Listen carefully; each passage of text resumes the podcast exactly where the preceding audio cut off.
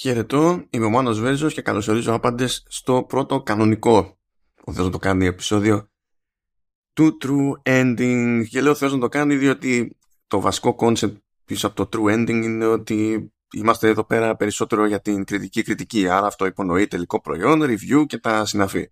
Βέβαια επειδή είχα τη φαϊνή ιδέα να πάω στην Gamescom αυτή τη χρονιά όπως σχεδόν όλες τις προηγούμενες τέλος πάντων ε, το πρώτο διάστημα στο True Ending θα σας πήξω σε previews στην ουσία γιατί στην έκθεση είδα πράγματα τα οποία κυκλοφορούν από σύντομα έως του χρόνου οπότε έχω πολύ πράγμα να κάλυψω εκεί πέρα. Σε γενικές γραμμές προχωρώντας τουλάχιστον σε ό,τι έχει να κάνει με κάλυψη από Gamescom μεριά θα το πηγαίνω λίγο με χρονολογική σειρά δηλαδή τι υποτίθεται ότι βγαίνει πιο σύντομα αυτό θα βγάζω πρώτα από τη μέση και θα, και θα προχωράμε Τώρα στην προκειμένη περίπτωση θα ξεκινήσω με το The Last Worker. Το περίεργο στην υπόθεση είναι ότι με το The Last Worker ξεκίνησα στην ουσία και την πρώτη μέρα στη, στην Gamescom. Ήμουνα ήδη σε διάλυση, διότι ενώ υπολόγιζα ότι θα είμαι μία μέρα σχεδόν χαλαρός τέλος πάντων με το που προσγειώθηκα στη Γερμανία προέκυψε δουλειά που έπρεπε να προλάβω να βγάλω μέχρι να ξεκινήσει η Gamescom και έπαιξα, διαλύθηκα. Ο ύπνος ήταν κουφέτο και το μενού έλεγε πρώτη μέρα 9.30 ώρα το πρωί ή 9-9.30 ώρα το πρωί έπρεπε να πάω να τσεκάρω το The Last Worker στο περίπτερο της Wild Productions. Τα έφερε έτσι όμως η τύχη ώστε το συγκεκριμένο το ραντεβού ε, από σπόντα, όχι μόνο για το παιχνίδι αλλά και για την αλληλεπίδραση επειδή είχα άνθρωπο δίπλα μου και ο άνθρωπος που είχα δίπλα μου συνέβαινε να είναι ο, ο, ο δημιουργός και ο, και ο συγγραφέας στην ουσία και σκηνοθέτης και τα πάντα όλα πάνω κάτω στο, στο The Last Worker. Και ήθελα δεν ήθελα, ξύπνησα. Δηλαδή, εγώ περίμενα ότι θα ήμουν τελείως σμπαράλια, τελείως στην πλήξη, επειδή δεν λειτουργούσε το σύστημα. Εφρόντισε ο άνθρωπος να, να ξυπνήσω με τον ένα άλλο τρόπο. Θα επανέλθω σε αυτό, διότι είναι προσωπικότητα και νομίζω ότι έχει νόημα να μεταφέρω κάποια πράγματα για το, για το άτομο για να πιάσετε λίγο και το τι νοοτροπία κρύβεται πίσω από το The Last Worker ως παραγωγή. Πρώτα όμως τα βασικά. Το The Last Worker κυκλοφορεί αρκετά σύντομα, βγαίνει στις 19 Οκτωβρίου του 2022 σε PC, αλλά το πρόγραμμα λέει ότι αργότερα, σε άγνωστη φάση τέλος πάντων, ε, οι developers OIFI και Wolfen Hood και κατ' επέκταση Wild Productions θα φροντίσουν να κάνουν μεταφορές σε PlayStation 5, Xbox Series, Nintendo Switch και VR. Συγκεκριμένα τουλάχιστον όταν μιλάμε για VR, ε, αυτό που ξέρω εγώ είναι για Quest. Τώρα, το πότε θα πάρει σειρά το κάθε τι είναι, είναι σχετικό. Πάντως, ε, φαίνεται, παρότι η πρώτη εξόρμηση είναι σε PC και προφανώς θα καλυφθούν και οι κονσόλες αργότερα, φαίνεται ότι το παιχνίδι έχει ξεκινήσει με νοοτροπία VR, το οποίο δεν είναι περίεργο από την άποψη ότι η Wolfen Hood, ε, που βοηθά στην υφή ε, που διαχειρίζεται την κεντρική ιδέα, έχει προϊστορία σε VR, οπότε φαντάζομαι ήταν και γιατί όχι. Αφού έτσι κι αλλιώς αυτό το έχουμε συνηθίσει είναι κάπως πιο εύκολο για την περίπτωσή μας. Αλλά πάμε. Τι είναι όμως το The Last Worker. Το The Last Worker στην ουσία είναι ένα first person adventure σε ένα δυστοπικό μέλλον όπου πρωταγωνιστεί ο Κέρτ. Ο Κέρτ είναι ο χαρακτήρας που ελέγχει ο παίκτης. Ε, βλέπουμε τον Κέρτ από σπόντα την άποψη ότι είναι πάνω σε ε, μια, ένα αιωρούμενο όχημα τέλος πάντων και τυχαίνει να έχει ένα καθρεφτάκι οπότε όποτε γυρίζουμε την κάμερα προς το καθρεφτάκι μπορούμε να βλέπουμε τη, τη φάτσα, τους, μορφα, τους μορφασμούς του, του Κέρτ και το lip sync στους διαλόγους και τα, και τα συνάφη. Τι κάνει όμως ο Κέρτ εκεί μέσα; Είναι, υποτίθεται ότι είναι σε μια τεράστια αυτοματοποιημένη αποθήκη της εταιρείας Jungle που όπως μπορεί να φαντάζεται κανένας ε, είναι το jungle αλλά με umlaut και είναι super duper προφανές λογοπαίγνιο αλλά το λογοπαίγνιο έχει ουρά, οπότε να συνεχίσω λίγο στη, με την κεντρική ιδέα. Υποτίθεται ότι όλη αυτή η αποθήκη ε, είναι αυτοματοποιημένη. Η Jungle είναι μια τεράστια εταιρεία που στην ουσία εκπληρώνει online παραγγελίες και τα, και τα συναφή ε, και ο Κέρτ είναι ο τελευταίος άνθρωπος εργάτης που έχει μείνει στη συγκεκριμένη αποθήκη. Δεν είναι ο τελευταίος άνθρωπος γενικά, αλλά είναι ο τελευταίος άνθρωπος που έχει μείνει σε αυτή την αποθήκη. Και επειδή σε αυτά τα συστήματα πάντα πηγαίνει κάτι στραβά, το σύστημα της αποθήκης την βλέπει σε κάποια φάση, ενώ ο Κέρτ είναι ο βετεράνος εκεί μέσα και τόσο καιρό μόνος του, το σύστημα της διαχείρισης αποθήκης θεωρεί ότι ξαφνικά είναι νέοπας και τον υποχρεώνει να ξεκινήσει κάποια πράγματα από την αρχή. Αυτό είναι και ένα πάτημα στην ουσία για το tutorial προς τον παίκτη μεριά. Αποθήκη λοιπόν, πακέτα έχει να διαχειριστεί ο άνθρωπος, να τα πάει από το σημείο Α, στο σημείο Β, να περνάει μέσα από αυτόματες πόρτες, να ε, κινείται σε στενούς διαδρόμους και να κάνει τέλος πάντων ό,τι διαχείριση είναι να κάνει. Σκεφτείτε ότι τα πακέτα και τα οποία αντικείμενα τα διαχειρίζεται ο παίκτη σαν να είχε κάτι ανάλογο του Gravity Gun, ας το πούμε, ας το πούμε κάπως έτσι.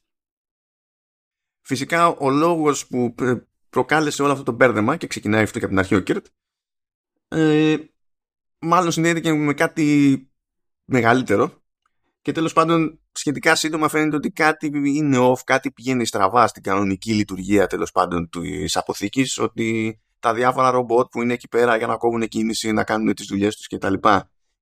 Είναι επίσης λίγο off, κάτι περίεργο παίζει πάλι εκεί πέρα και αργά ή γρήγορα ε, επικοινωνεί κάποιος μαζί, μαζί μας με τον Κέρτ τέλος πάντων ε, που υπονοεί ότι υπάρχει κάποιο είδους κόντρα, κάποιο είδους αντίσταση ε, από ανθρώπους, τώρα δεν ξέρω τι χαρακτηριστικά έχουν ακριβώς, δεν πήγε μέχρι εκεί πέρα το, το demo και δεν έχει και νόημα βέβαια γιατί spoilers. Και εμείς εδώ δεν μοιράζουμε spoilers έτσι, είναι... είμαστε καλοί άνθρωποι, λέμε. Και γίνεται μια προσπάθεια τέλος πάντων κόντρα στη, στην εταιρεία αυτή. Με λίγα λόγια, όπως αντιλαμβάνεστε, έτσι, αποθήκη, διαχείριση και αποστολή πακέτων, εκπλήρωση ε, παραγγελιών. Ε, μια τεράστια εταιρεία που προσπαθεί να αυτοματοποιήσει ό,τι αυτοματοποιείται και προσπαθεί να στέλνει ε, τις παραγγελίες τόσο πιο γρήγορα γίνεται στο, στον πελάτη, παύλα, τελικό καταναλωτή κτλ. Αυτά είναι που μου που τα εξηγεί εκεί πέρα ο άνθρωπος και είναι παιχνίδι για την Amazon και δεν τα λέμε αυτά. Δεν τα λέμε αυτά. Θα επανέλθω και σε αυτό βέβαια, γιατί δεν γίνεται να γλιτώσουμε τις αναφορές σε Amazon. Ε, δεν κρύβονται αναφορές σε Amazon και έχει και άλλη ιστορία το πράγμα από τα παραλυπόμενα τέλος πάντων του συγκεκριμένου χαντζών. Τώρα στο, στο κομμάτι του παιχνιδιού που είχα το περιθώριο να δοκιμάσω, όλο αυτό ήταν στην αρχή του, του παιχνιδιού. Οπότε τα πράγματα που είχα να κάνω ήταν, ήταν αρκετά απλά. Βέβαια το παιχνίδι ε, μία φορά σε βάζει να πας ένα πακέτο από εδώ εκεί και αρκετά γρήγορα τέλος πάντων ε, σε βάζει να ψάχνεις τι παίζει και τι μπορεί να έχει πάει στραβά και γιατί επικοινωνεί μαζί σου όποιος επικοινωνεί μαζί σου γιατί έχεις σφυρίξει ένα ε, μηχανικό κολύμπρι τέλος πάντων που υποτίθεται ότι σε βοηθά και διάφορα τέτοια, τέτοια πράγματα. Οπότε ξεκινάει με τη λογική ότι είναι διάδρομοι, νέα αντικείμενα κτλ.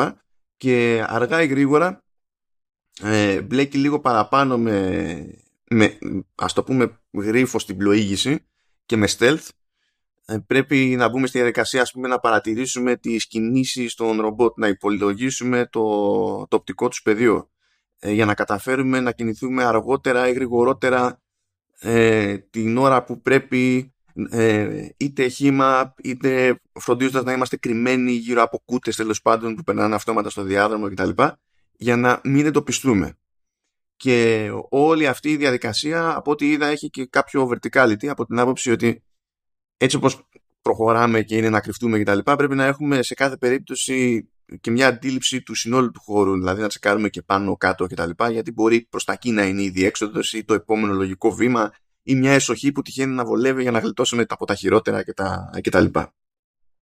Αλλά πάνω κάτω αυτό ήταν το δείγμα του gameplay ε, και είναι δύσκολο να πιάσω και να πω ότι έχουμε ένα, δύο, τρεις μηχανισμούς και ορίστε οι μηχανισμοί από μόνοι τους είναι εντυπωσιακοί και δώστε πόνο.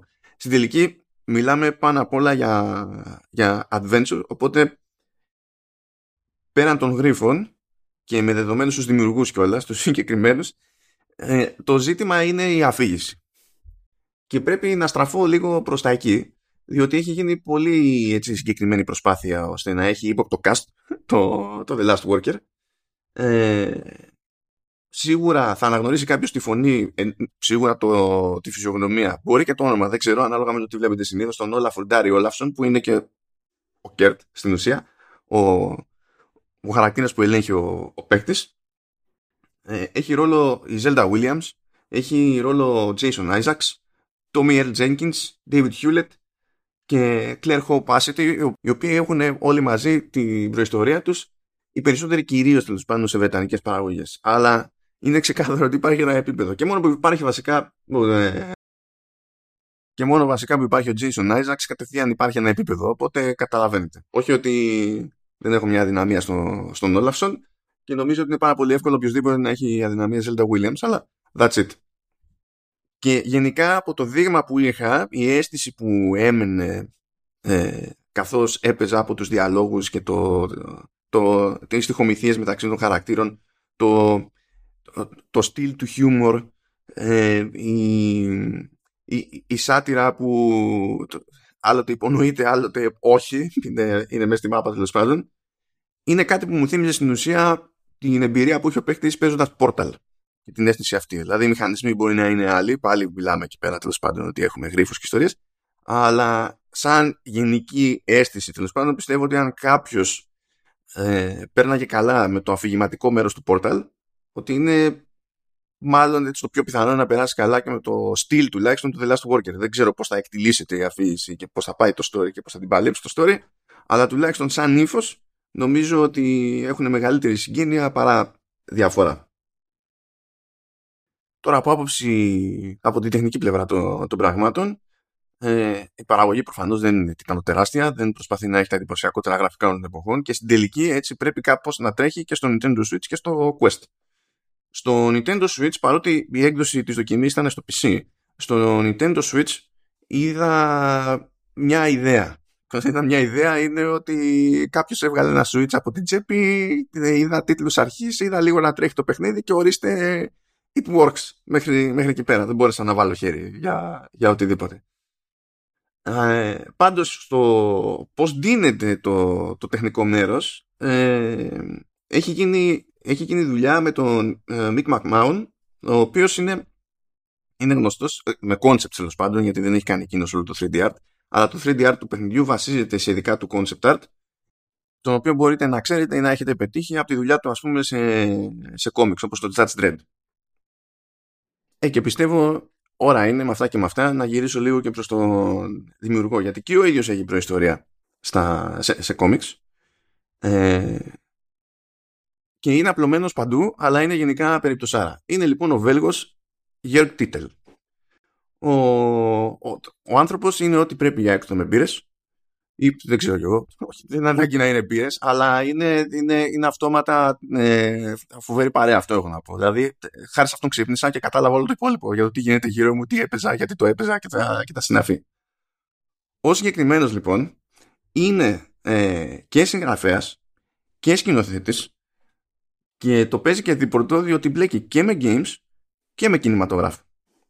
Δηλαδή όσο στείνει το The Last Worker ε, στείνει και ταινία. Και το έχει κάνει γιατί δεν ξέρω τι κονέχουν μεταξύ τους τέλος πάντων, αλλά και η ταινία που στείνει από την άλλη μπάντα έχει κάτι περίεργα. Τους περίεργα.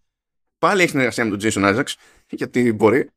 Ε, και από ό,τι μου είπε, κάποιες από τις σκηνές τέλος πάντων της ταινίας που γυρίζει, ε, επειδή γενικά είναι λίγο καμένη, έχει να κάνει τώρα με, μουσι... με μουσικές συνθέσεις και πώς αυτές αποδίδονται κάπως και τα λοιπά στο κεφάλι των χαρακτήρων ε, τη στείνει εκείνες τις σκηνές που υπό άλλες συνθήκες θα ήταν ξέρω εγώ, κάποιο οργανωμένο CGI κτλ. στο Dreams. Το, το Dreams της Media Molecule και παύλα PlayStation, Sony και τα, και τα συναφή. Γιατί, γιατί έτσι, γιατί, γιατί είναι περίπτωση Ο άνθρωπος λοιπόν αυτός, παρότι είναι μπλεγμένος και με σινεμά και με video games, πρώτα απ' όλα καλά, τέλος πάντων. Το ότι ξεκινάει έτσι, το ότι είναι μπλεγμένο από εδώ και από εκεί σημαίνει ότι έχει κάλαμα με, με narrative games και επίτηδες πήγα πάτησα κάτι κουμπιά εκεί πέρα του λέω μαθαίνω ότι τα αφηγηματικά παιχνίδια είναι, πάνε για φούντο ότι δεν έχουν λόγο ύπαρξη ε, πια και τσίτα κατευθείαν αλλά εντάξει το πιάσε ότι, ότι ήταν trolling και αρχίσαμε μετά και δίναμε πόνο. Ε, επειδή λέω εσύ είσαι και στο κινηματογράφο είσαι και στα games.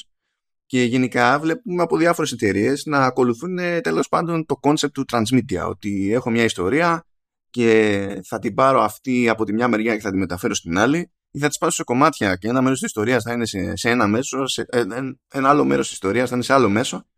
Και κατά τα άλλα έτσι δίνω τυράκι τέλος πάντων στους καταναλωτές να μου τα δώσουν από εδώ, να μου τα δώσουν και από εκεί και πάει λέγοντας είτε ταιριάζει ακριβώς αυτό που έχω κάνει με, τα, με τα πλεονεκτήματα τέλος πάντων του κάθε μέσου, είτε δεν ταιριάζει. Και γενικά από ό,τι προκύπτει δεν είναι πολύ φαν του concept αυτού. Από την άποψη ότι γουστάρει κινηματογράφο, γουστάρει games, αλλά θεωρεί ότι το καλύτερο σε κάθε περίπτωση ε, είναι να κάνεις αυτό που ταιριάζει στο μέσο και να φτιάχνεις τη ρημάδα την ιστορία και όταν έρχεται η ώρα να γράψεις, να γράψεις τα σοβαρά. Θα μου πείτε, γραφιάς είναι, τι θα έλεγε; Και εγώ μαζί σας. Δηλαδή, θέλει να σπρώξει το προϊόν του. Οκ. Okay. Αλλά το ζει. Πώς κατάλαβα ότι το ζει. Ε, τσίτωσε σε κάποια φάση, δεν τον προκάλεσα εγώ προς αυτό, δεν φταίω, ε, τσίτωσε σε κάποια φάση για το πώς συνήθως σε games γίνονται οι ηχογραφήσεις των διαλόγων. Και το, το σύνηθες, ακόμα και σε μεγάλες παραγωγές που έχουν budget, ας πούμε, ε, είναι να σκάει ένας τοπίο και να λέει τις δικές του ατάκες μόνος του. Και ε, αυτό που ξέρω τέλος πάντων, γιατί μου το έχουν πει τουλάχιστον για μεγάλες παραγωγές ε, σε διαφόρων εταιριών, ε, δηλαδή η Ubisoft είναι έτσι συνήθως. Νομίζω και η Sony είναι έτσι, αλλά οι περισσότεροι καταλήγουν και είναι έτσι. Πολλές φορές, αν πούμε ότι είπε ο ηθοποιός στην ατάκα και δεν την είπε ακριβώς τώρα όπως βόλευε, θα ήθελε μια επανάληψη, να το κάνουμε λίγο καλύτερα κτλ. Συνήθως, πολύ απλά, δεν υπάρχει χρόνος. Και δεν υπάρχει χρόνος γιατί νοικιάζουν ε, πανάκριβα στούντιο, ας πούμε, και σου λέει δεν, θα τα χωρέσουμε όσα, όση περισσότερη δουλειά γίνεται σε λιγότερο χρόνο για να κρατήσουμε το, το budget. Ο, ο Τίτελ δεν ενδιαφέρεται για αυτή την προσέγγιση ο Τίτελ σου λέει ότι αν έχω σκηνή με αυτούς τους τοπίου και υποτίθεται ότι ο ένας αλληλεπιδρά με τον άλλον, πρέπει η ρημάδα ηχογράφηση στις ατάκες να γίνει με αυτούς τους δύο να αλληλεπιδρούν κανονικά για να βγει το πιο σόι αποτέλεσμα. Γιατί όσο καλός και αν είναι ο άλλος τέλος πάντων να το παίξει μόνος του, ε, minimum είναι βοήθεια να υπάρχει το back and forth με τον αντίστοιχο χαρακτήρα και, και ηθοποιό και ε, προκειμένου να το πετύχει αυτό πάνω σε πανδημία ιστορίας τέλος πάντων και όλες αυτές τις τεχνικές δυσκολίες που, που έπαιζαν για όλους, ε, δεν τον ένοιαζε αν θα πετύχαινε στούντιο ή όχι. Σου λέει δεν γίνεται έτσι. Ωραία. Zoom calls. και το άτομο έδινε, έδινε πόνο. Και σου λέει είχα ξέρω εγώ τρεις μέρες λιώσιμο με το, με το Jason Isaacs και αντίστοιχα όποιος χρειάζονταν σε κάθε σκηνή ξέρω εγώ και με, το, με τον καθένα πάλι όσο χρειαζόταν και έκανα αυτό που ήταν λογικότερο για το κομμάτι της υποκριτικής να, να κάνω. Πράγμα που καταλήγει να μου κάνει εντύπωση ακριβώς επειδή είναι σπάνιο ακόμη και σε μεγάλες παραγωγές και εκεί που παίζει χρήμα. Γιατί θεωρείται ότι δεν είναι το πιο από άψη χρόνου και budget δεν είναι το πιο efficient, ας το, ας το πούμε έτσι. Και τώρα μπορεί να πει κάποιος μέχρι στιγμής δεν έχεις βγάλει παιχνίδι. Ε, καλέ μας Γερκ Τίτελ. Έχεις βγάλει ένα κόμικ το οποίο έχει βραβευθεί κιόλας το οποίο κόμικ εντάξει δεν θα εξηγήσω καν τι είναι θα πω το, τον τίτλο και φαντάζομαι θα καταλάβετε ότι είναι από μόνο μια περίπτωση. Λέγεται Ricky Rouse has a gun. Δεν... και είναι την και σάτυρα Disney και με κάποιο τρόπο μπλέκει και την Κίνα μαζί είναι a disaster waiting to happen ξέρω λες ότι έχεις κάνει περισσότερο μέχρι στιγμής. Έχεις κάνει ε, λίγο σινεμά, έχεις κάνει λίγο graphic novel και τα λοιπά, δεν έχεις προλάβει να κάνεις πολλά πράγματα, ας το πούμε, σε, σε video games. Ε, είσαι σκηνοθέτης, είσαι συγγραφέας, που ξέρω εγώ σε τι μεταφράζεται αυτό τώρα που στη βάρεσε να κάνεις κάτι πιο τροφαντό, ας πούμε, σε, σε video game. Και πιάνεις εκεί πέρα την κουβέντα και σου λέει ότι, κοίταξε να δεις, εγώ είμαι μεν Βέλγος, ξέρω εγώ, αλλά ήθελα να ήθελα να ασχοληθώ με τις τέχνες πήγα Αμερική για να, για να σπουδάσω να δώσω πόνο εκεί πέρα. Κάπως έπρεπε να βγάλω τα δίδακτρα για να καταφέρω να βγάλω και τις, και τις σπουδές. Ε, και έβγαζα λέει τα προς το ζήν δουλεύοντας για περιοδικά για games. Οπότε ο τύπος έγραφε στο NextGen έγραφε στο official Dreamcast Magazine και έγραφε και στο Famitsu DC που ήταν ένα spin-off του Ιαπωνικού Famitsu που ήταν συγκεκριμένα για Dreamcast εξού και το DC, αλλά τέλος πάντων κατ' επέκταση οτιδήποτε είχε να κάνει με, με Sega και από, και από σπόντα. Και κάπως έτσι προκύπτει ότι το άτομο έχει βλάβει και με Sega. Η αγαπημένη του κονσόλα είναι το Dreamcast και όπως καταλαβαίνετε επειδή έχω μια δυναμία σε αυτό το ζήτημα, τραβάω κάτι ζόρια, ε, κάπου ξέφυγε η ζήτηση, άρχισαμε και λέγαμε random stuff για το Dreamcast. Οπότε, τέλος πάντων, ας πούμε ότι δεν ήταν το πιο ορθόδοξο hands-on ε, ε, preview, το session όλων των εποχών. Αλλά προέκυπτε να έχω εμφανιστεί για ένα παιχνίδι και να έχω τον βασικό δημιουργό μπροστά μου, ε, χωρίς να έχουμε ξεχω... κανονίσει κάτι ξεχωριστά, υποτίθεται για συνέντευξη, και η φάση να εκτελήσεται τελείως αλλιώς. Τώρα, για να μην παρεξηγηθεί, και ο ίδιος έτσι είχε καημό πάντα με τα games ε, και είχε κάποια εμπλοκή ε, παλιότερα, όπως και εγώ στο, στο Minority Report της Activision. Γιατί έτσι μπλέκει και με θέατρο, μπλέκει και με, με, ό,τι θέλετε. Αλλά αυτό που μένει σε μένα τουλάχιστον είναι ότι αυτό που τον νοιάζουν είναι, είναι ιστορίες. Και σε κάποια φάση μου είπε κιόλας ότι ε, πλέον είναι πιο σπάνιο από ό,τι παλαιότερα πρωταγωνιστές σε, σε παιχνίδια να, να μιλάνε. Και μπορεί κάποτε αυτό να ήταν το, το να μην μιλάνε τέλος πάντων, μπορεί να ήταν κάποιο είδους statement ότι ε, το, ο παίχτης είναι το avatar και κάποια πράγματα υπονοούνται και είναι και αυτό μια άποψη, μια προσέγγιση, ξέρω εγώ και, και τα λοιπά. Και η θέση του, του title είναι ότι τώρα συμβαίνει περισσότερο επειδή η εναλλακτική σημαίνει ότι κάποιος πρέπει να καθίσει να γράψει κιόλας. Ότι προτιμούν να μην μπουν στη διαδικασία να γράψουν έξτρα. Τώρα, εγώ δεν ξέρω, μα και μου, σας λέω τι μου είπε. Όπως δεν ξέρω τι σήμα έφαγε με το, με το 12 minutes συγκεκριμένα της Αναπούρνα, αλλά σε κάποια φάση βάρεσε σούσα και μου έλεγε Μα είναι δυνατόν. Δηλαδή, είχαν το William Dafoe και βαριόταν ο τύπος εκεί πέρα. Και ήταν μια, μια χαμένη ευκαιρία. Ήταν ένα χάος, ξέρω εγώ. Είναι. Δεν ξέρω τι να. Δεν, δεν ξέρω πώς θα βγει το The Last Worker. Πραγματικά δεν ξέρω αν θα έχει τόσο καλή ιστορία, τόσο καλή σάτυρα στην όλη υπόθεση. Ξέρω όμως ότι το άτομο είναι, είναι μορφή και minimum, minimum είναι πολιτής μεγάλος, ακόμη και αν δεν το ξέρει και αν δεν το έχει προσπαθήσει καθόλου. Και μέσα σε όλα είναι και τιτάνιο τρόλ, ε, διότι είχε, είχε πάει ε, να δείξει το παιχνίδι και, και pack Και εκεί πέρα είχε ένα από τα ρομποτάκια του παιχνιδιού, είχε, είχε φτιάξει ένα τέλος πάντων σαν, σαν μοντέλο και το είχε μαζί του και, και πηγαίνανε μαζί. Και έρχεται λέει μια κοπέλα εκεί πέρα και λέει Α, τι χαριτωμένο λέει, φοβερό το ρομποτάκι και, τα... και πάει λέγοντας. Ε, και συζητάνε εκεί και εδώ έχουμε να κάνουμε ένα παιχνίδι που είναι ξεκάθαρο κρά μέχρι ένα κάποιο επίπεδο τουλάχιστον. Ε, ξεκάθαρο κρά προς την Amazon. Ε, μαθαίνει ότι η κοπέλα εκείνη που ενθουσιάστηκε με το ρομπότ είναι της Amazon. Δουλεύει στην Amazon. Και πού δουλεύει στην Amazon? Στο κομμάτι του αυτοματισμού και της ρομποτικής. Awkward. Απλά awkward. Και λέει τέλος πάντων ε, έχεις παίξει το παιχνίδι. Όχι πάρε δες εκεί πέρα το demo και ξέρω εγώ ότι νομίζεις. Και ενθουσιάστηκε η κοπέλα και γύρισε πάλι και του είπε εσύ αυτό είναι ακριβώς όπως η Amazon ε, awkward. Ε, ε, δεν μπορώ να αντισταθώ σε δύο ιστορίες λυπάμαι είναι, είναι απλά αδύνατο. Έτσι λίγο πριν το, το κλείσω το, το θέμα για το The Last Worker έπεσα σε κάτι bugs πάνω ε, το οποίο δεν είναι περίεργο για ημιτελείς εκδόσεις και εκεί τέλη Αυγούστου που έβλεπα το παιχνίδι στην ουσία ήταν μία εβδομάδα πριν ξεκινήσει το κανονικό ε, QA testing.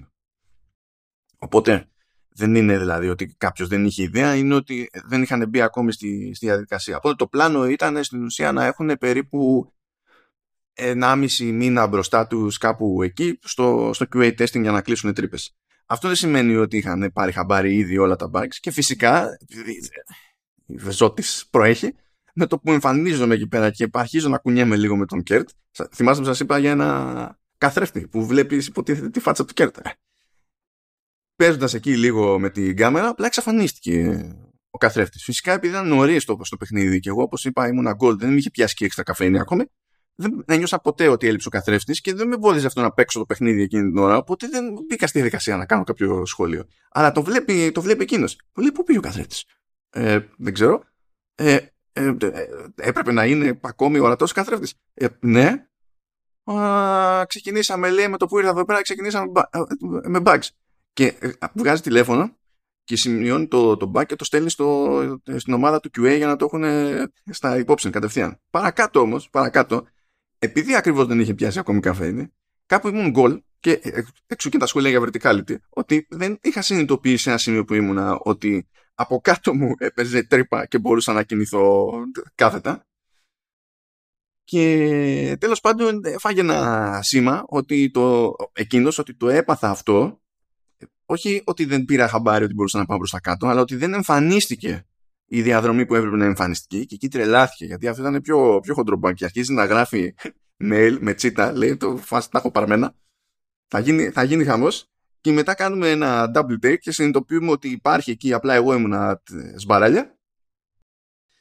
Σηκώνει πάλι το τηλέφωνο. Μισό να διαγράψω το draft που καλό είναι να μην δει άνθρωπος ποτέ. Και αυτό γενικά αυτό ήταν το mood στην όλη υπόθεση, όλη η παρουσίαση. Και ήταν το καλύτερο ξεκίνημα για μένα τουλάχιστον στη Gamescom που πέρασε και ενώ είχα και άλλα καλά ραντεβού και άλλα, και άλλα καλά λησιβερίσια στην πορεία κανένα δεν κατάφερε να ξεπεράσει αυτή, αυτή την, την πρώτη εμπειρία με το καλημέρα όσο χάλια και αν ήμουν εγώ σε εκείνη τη, τη φάση. Και τι να πω, δηλαδή καλή επιτυχία μόνο και μόνο για το σκέρτσο της υπόθεσης. Και μακάρι όντως να έχει βγει και το narrative όπως πρέπει, διότι δεν περιμένω έτσι όπως το βλέπω το παιχνίδι τουλάχιστον στην αρχή του έτσι που προφανώς δεν προσπαθεί καν να κάνει κάτι συγκλονιστικό με μηχανισμούς ε, δεν ξέρω πόσο θα προσπαθήσει να ξεχωρίσει για τους μηχανισμούς του το ίδιο το παιχνίδι.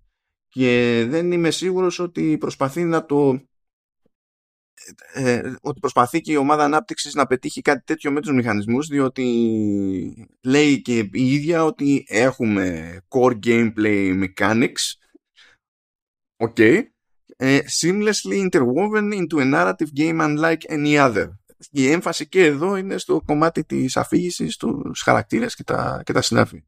Ελπίζω να, να βγει σε καλό και σε κάθε περίπτωση ελπίζω να ξαναπετύχω τον Γιώργη Τίτελ. Κάπου, κάπως κι ας είναι και για πιο ομάδα. Δεν πειράζει. Νομίζω μπορεί να είναι και ακόμη καλύτερα. Ποιος ξέρει. Αυτά από μένα στο πρώτο επεισόδιο του True Ending. Ε, μέσα σε επόμενες μέρες έχονται και άλλα επεισόδια True Ending. Έχω πολλές εκκρεμότητες έχω και μια εκκρεμότητα που δεν μπορώ να εξηγήσω τη δεδομένη στιγμή ποια είναι. Δεν είναι από την Gamescom, αλλά έχει το δικό της embargo και στο format του True Ending που δεν έχει στάνταρ πρόγραμμα είναι πιο εύκολο να μπω στη διαδικασία να συγχρονίζω την έξοδο κάποιων επεισοδίων με την άρση του αντίστοιχου embargo και θα πάμε κάπως έτσι. Δεν τάζω συγκεκριμένες μέρες και ώρες, θα πρέπει έτσι να είστε σε εγρήγορση και να προσέχετε την όποια εφαρμογή χρησιμοποιείτε τέλος πάντων για να σας εμφανίζονται τα επεισόδια και να τα ακούτε. Αυτά από μένα. Χαιρετώ άπαντες και τα λέμε ξανά όσον ούπο με κάτι άλλο. Τσάου.